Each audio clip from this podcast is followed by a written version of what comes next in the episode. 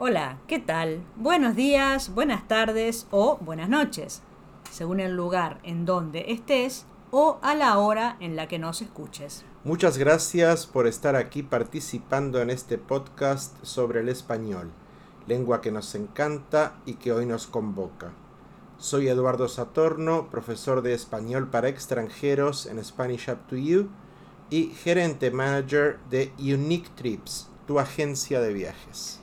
Soy Malena Algorta, profesora de español para extranjeros en Spanish in Cabo y en Spanish Up to You. Si quieres saber más sobre tu sitio de práctica de español, cliquea aquí y verás todos los podcasts, videos y lecciones que preparamos para ti, para que domines el español. Estamos en 5 minutos de español y este es el episodio número 114. Bienvenidos. Gracias por estar semana a semana junto a nosotros, por los comentarios, por escuchar y participar de esta familia que es Spanish in Cabo. Nuevamente hablaremos en español. Si necesitas la versión en inglés, tienes la ayuda de nuestro Catrín Larry, es decir, cliqueas en esa imagen y listo. Si nos escuchas semana a semana, ya sabes, ya estás entendiendo más, ¿verdad que sí? Y si es la primera vez que abres los cinco minutos, ¿dónde estabas?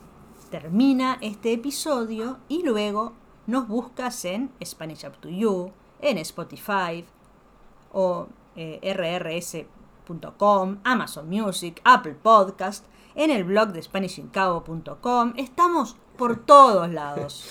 Exactamente. Pero ahora busca comprender el contexto, no palabra por palabra. Recuerda que el español tiene muchos cognados, es decir, palabras similares en otras lenguas, como inglés y francés.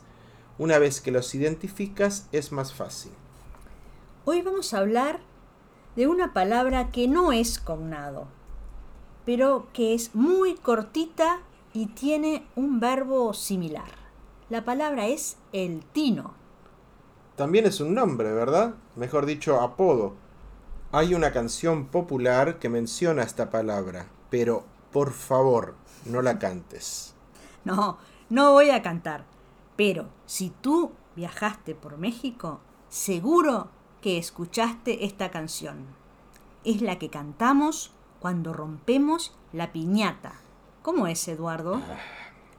Dale, dale, dale, no pierdas el tino, porque si lo pierdes, pierdes el camino.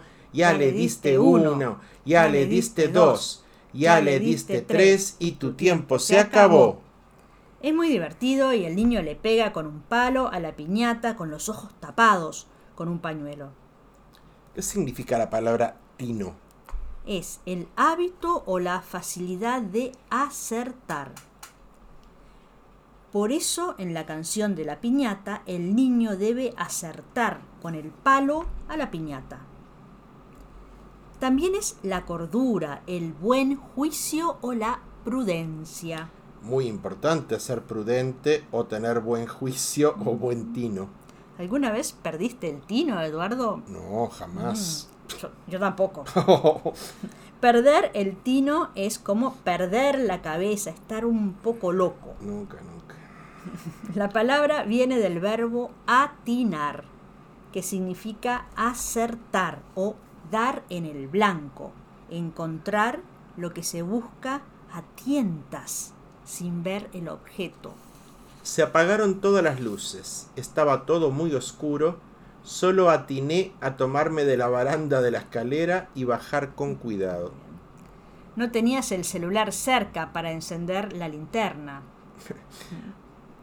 Otro ejemplo. El adolescente estaba muy enojado. La abuela tuvo mucho tino y decidió no enfrentarlo. Finalmente el chico se tranquilizó. Mm, Los sinónimos de este verbo son adivinar, acertar, hallar, encontrar, descifrar. Atinar es dar en el clavo. ¿Y sabes bien quién dio en el clavo? Tú, que estás escuchando este podcast, porque encontraste el mejor sitio para practicar español de manera divertida y eficiente.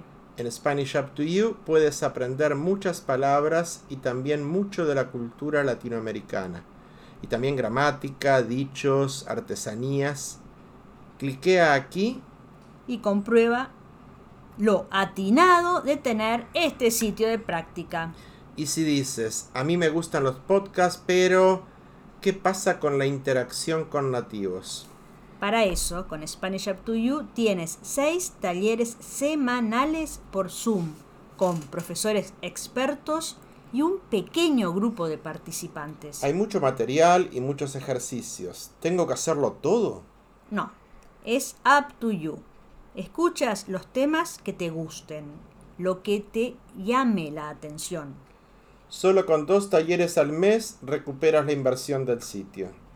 Y lo más importante, vas a hablar español como un latinoamericano. No nos creas a nosotros. Entra el viernes al taller gratuito y compruébalo. Spanish Up to You funciona. Muchas gracias por llegar hasta aquí en el podcast. Si te gustó, compártelo y déjanos tu comentario.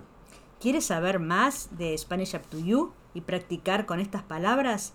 Agenda tu cita individual de 30 minutos y llévate un PDF de ejercicios. Podríamos decirte que con Spanish Up to You vas a mejorar tu español, pero no lo vamos a hacer. Descúbrelo tú mismo. Nos vemos en las clases o talleres. En la experiencia de cocina y lenguas. 24/7 en Spanish Up to You o el próximo miércoles. Hasta pronto. Chau, chau.